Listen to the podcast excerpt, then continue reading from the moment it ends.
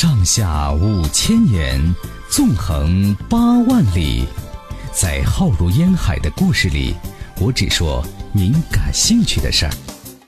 晚星画传奇，中国历史上的十大帝师，我们讲过了，鞠躬尽瘁的诸葛亮，大唐名臣房玄龄。那么下面呢，我们说一说呀，汉文化的拯救者耶律楚材。这个人物呢，我们讲的不多，今天呢，我们就着重说一说他。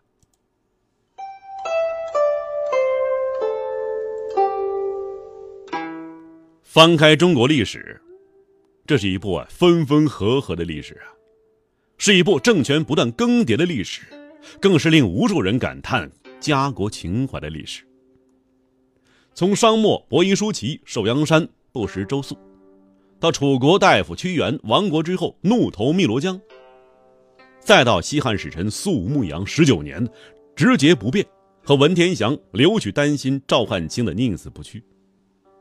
历史故事留给我们的，是他们对待自己祖国的忠贞不渝和不二的情怀。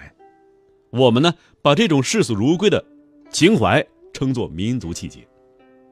我们欣赏赞美他们，他们成为我们整个民族心中的屹立丰碑。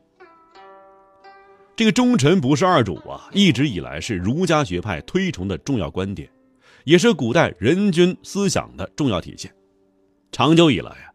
作为中华民族核心的一种价值观，被人推崇。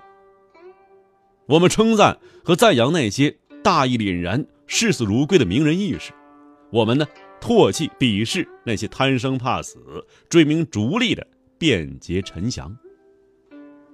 可是啊，当历史车轮滚滚碾过，我们重新回首过往，当我们跳出汉人正统的江山立场的时候。当我们重新回顾那些顺应历史潮流的变迁，在新的历史时期重新找到自己位置的时候，这种责骂和指责好像弱一些了。特别是，当我们看到了他耶律楚材。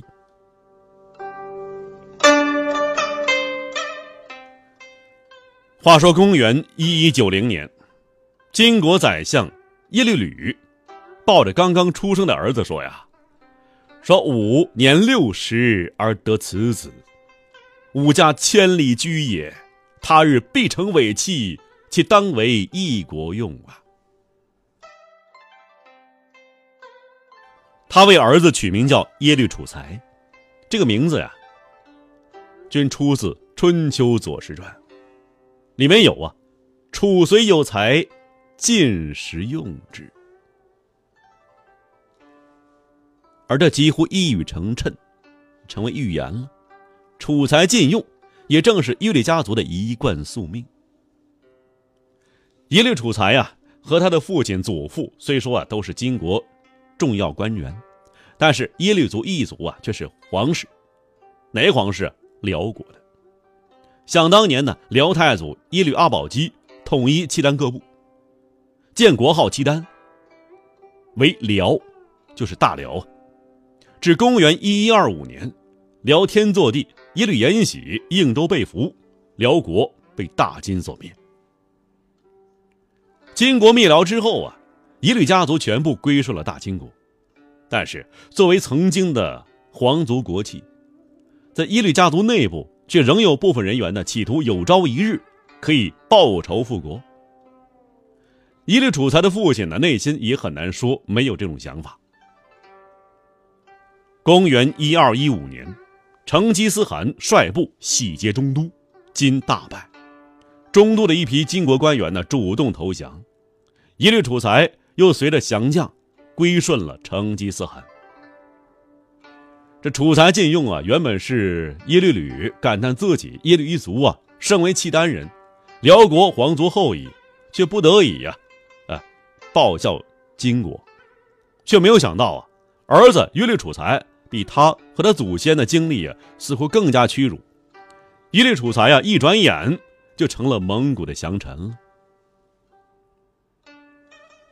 耶律楚材归降以后啊，最初并没有得重用。他面对着残家破国，一度万念俱灰。后来呀，他拜了一代儒僧，叫万松行秀为师。齐寒大暑，废寝忘食，苦参三年，终于是大彻大悟。而时间呢，也很快就来到了公元一二一八年。